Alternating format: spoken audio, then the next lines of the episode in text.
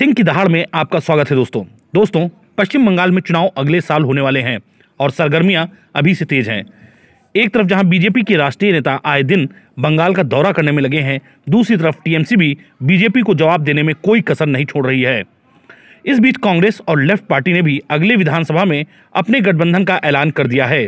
कांग्रेस नेता अधीर रंजन चौधरी ने गुरुवार को ट्विटर पर लिखा कि इस गठबंधन के लिए कांग्रेस के आलाकमान ने मंजूरी दे दी है। यानी पश्चिम बंगाल में आने वाले विधानसभा चुनाव में अब मुकाबला त्रिकोणीय होने जा रहा है। टीएमसी, बीजेपी और लेफ़्ट कांग्रेस गठबंधन के बीच। ऐसा नहीं कि लेफ़्ट और कांग्रेस पश्चिम बंगाल में पहली बार साथ आए हों। इससे पहले 2016 का विधानसभा चुनाव भी दोनों पार्टियों ने साथ मिलकर लड़ा था, लेकिन 2019 के लोकसभा चुनाव में वो अलग हो गए थे। अब 2021 के विधानसभा चुनाव में वो एक बार फिर साथ आ रहे हैं। इसीलिए दोनों पार्टियों के मिलन, विछोह, मिलन की राजनीति और रणनीति दोनों को समझना ज़रूरी है। सल 2011 में जब से तृणमूल कांग्रेस सत्ता में आई है उसके पहले तक पश्चिम बंगाल को लेफ़्ट पार्टी का गढ़ माना जाता था, लेकिन धीरे धीरे उनकी साख ऐसी घटी कि विधानसभा में मुख्य विपक्षी पार्टी भी नहीं रह पाई। आज नौबत अस्तित्व बचाने तक पहुँच गई है।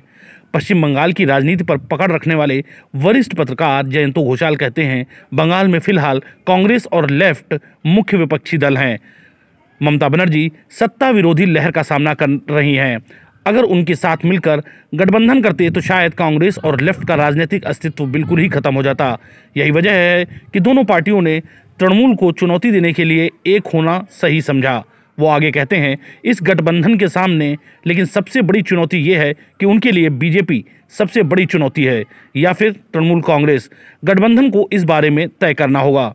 फ़िलहाल गठबंधन दोनों पार्टियों से ही समान दूरी बनाकर चलने की रणनीति पर काम कर रहा है, लेकिन उनकी इस रणनीति से तृणमूल को नुकसान होगा या फिर बीजेपी को, ये अभी कह पाना मुश्किल है। जयंतो घोषाल कहते हैं, बीजेपी का हिंदू वोट है और कांग्रेस का भी है।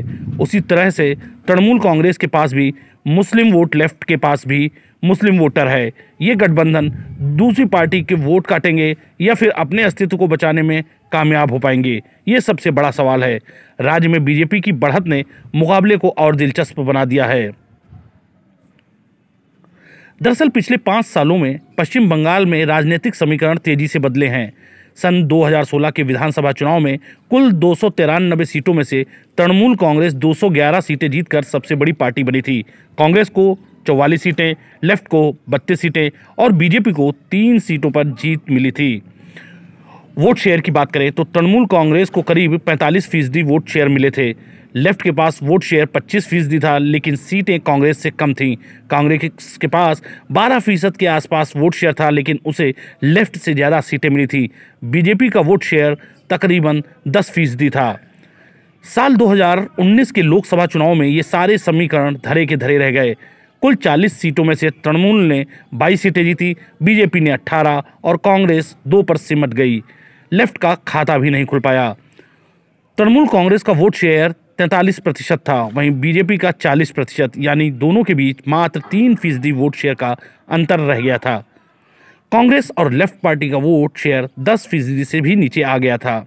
यही वजह है कि इस बार के बंगाल विधानसभा चुनाव में बीजेपी के हौसले बुलंद हैं और अमित शाह 200 प्लस सीट जीतने का नारा दे रहे हैं।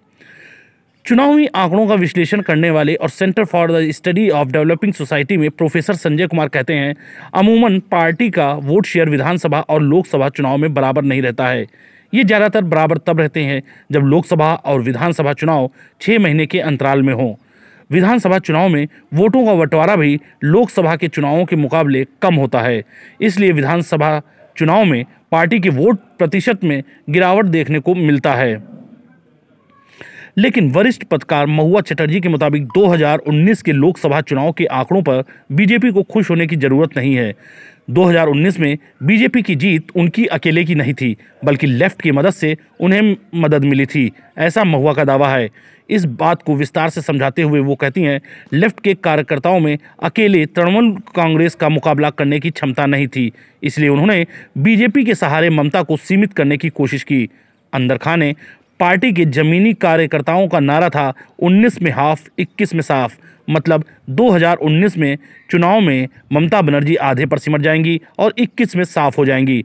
आधिकारिक तौर पर इस बात को किसी भी पार्टी ने कभी स्वीकार नहीं किया।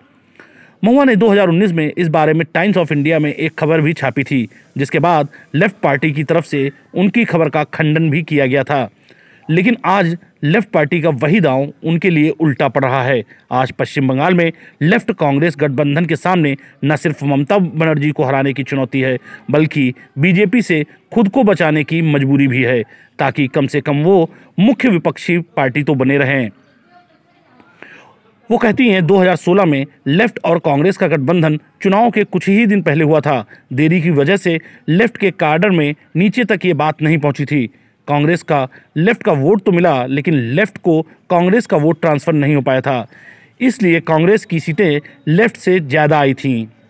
महुआ की माने तो बीजेपी के पास आज भी बंगाल में अपनी ज़मीनी ताकत उतनी नहीं है जितना बढ़ चढ़ कर वो बताते हैं। बंगाल में लेफ़्ट के पास अपना एक वोट बैंक पहले भी था और आज भी है।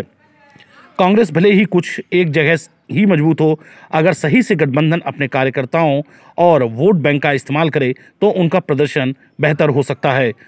उदाहरण के तौर पर महुआ कहती हैं कि किसानों के मुद्दे पर लेफ़्ट कांग्रेस गठबंधन बंगाल में अपने पक्ष में माहौल बनाने के लिए इस्तेमाल कर सकती है। बंगाल में सत्तर फ़ीसद आबादी कृषि पर ही निर्भर है। तो क्या दिल्ली में पिछले एक महीने से चल रहा किसानों का आंदोलन बंगाल चुनाव में मुद्दा बन सकता है? जयंतो घोषाल कहते हैं कोई भी चुनाव किसी एक मुद्दे पर नहीं लड़ा जाता। बहुत सारे मुद्दे होते हैं। नए कृषि कानून, उनमें से एक मुद्दा ज़रूर है। यहाँ एक बात जिस पर ध्यान देने की ज़रूरत है, वो ये है कि चाहे तृणमूल कांग्रेस हो या फिर लेफ़्ट लेफ़्ट, दोनों की पृष्ठभूमि में लैंड रिफॉर्म एक महत्वपूर्ण मुद्दा रहा है। साल 1960 के दशक में लेफ़्ट पार्टी ने ब्रिटिश शासन के समय से चले आ रहे पुरानी जमींदारी प्रथा परमानेंट सेटलमेंट जैसे कानून का विरोध शुरू किया था। साल 1977 में जब वो सत्ता में आए तो छोटे किसानों को उनकी ज़मीन का मालिकाना हक दिलाया। बंगाल में लेफ़्ट पार्टी की सफलता के लिए अनेक कारणों में से इस ज़मीन सुधार के कार्य को एक अहम वजह माना जाता है।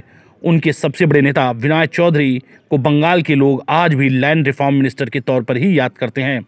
आगे चलकर यही छोटी छोटी ज़मीन के टुकड़े और उनके अलग अलग मालिकाना हक की वजह से लेफ़्ट को औद्योगिकीकरण में दिक्कत का सामना करना पड़ा।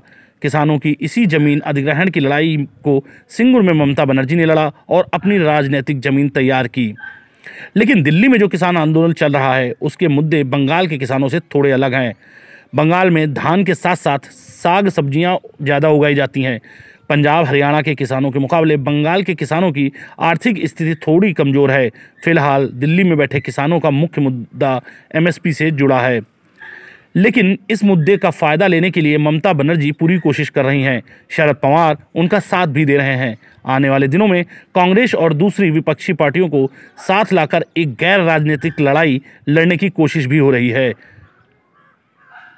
बीजेपी जिस तरह से बंगाल में खुलकर राजनीति का खेल खेल रही है, उस पिच पर केवल किसानों का ही एक मुद्दा है, जिस पर उसे बैकफुट पर धकेला जा सकता है। ऐसा ममता बनर्जी और लेफ़्ट दोनों को लगता है। दोनों विपक्षी पार्टियों ने इस दिशा में हाल के दिनों में काम करना भी शुरू कर दिया है। तृणमूल के साथ गठबंधन अगर बीजेपी के खिलाफ तृणमूल कांग्रेस और लेफ़्ट पार्टी एक ही मुद्दा उठा रही हैं तो फिर तीनों पार्टियाँ एक साथ क्यों नहीं आ जाती? ऐसा करके बीजेपी के खिलाफ वो ज़्यादा सीटें भी जीत सकती हैं। इस पर जयंतों का कहना है, तीनों पार्टियाँ साथ लड़ती तो लेफ़्ट कांग्रेस को फ़ायदा होता। कांग्रेस के दिल्ली के नेता चाहते थे कि कांग्रेस ममता बनर्जी के साथ गठबंधन करें। लेकिन इसके लिए अधीर रंजन चौधरी और बंगाल कांग्रेस के स्थानीय नेता तैयार नहीं हुए। दूसरी तरफ़, ममता बनर्जी भी कांग्रेस और लेफ़्ट के साथ गठबंधन के लिए तैयार नहीं थीं। उन्हें अब भी लगता है कि तृणमूल अकेले बीजेपी के लिए काफ़ी है। ये सब जानते हैं कि अधीर रंजन चौधरी और ममता बनर्जी की आपस में नहीं पड़ती लेकिन सोनिया गांधी और ममता बनर्जी के बीच की केमिस्ट्री अच्छी है। फिर 2024 भी बहुत दूर नहीं, जब नरेंद्र मोदी के खिलाफ लड़ने के लिए विपक्ष को एकजुट होना होगा। चुनाव के बाद क्या समीकरण बनते हैं, इस पर भी बहुत कुछ निर्भर करेगा।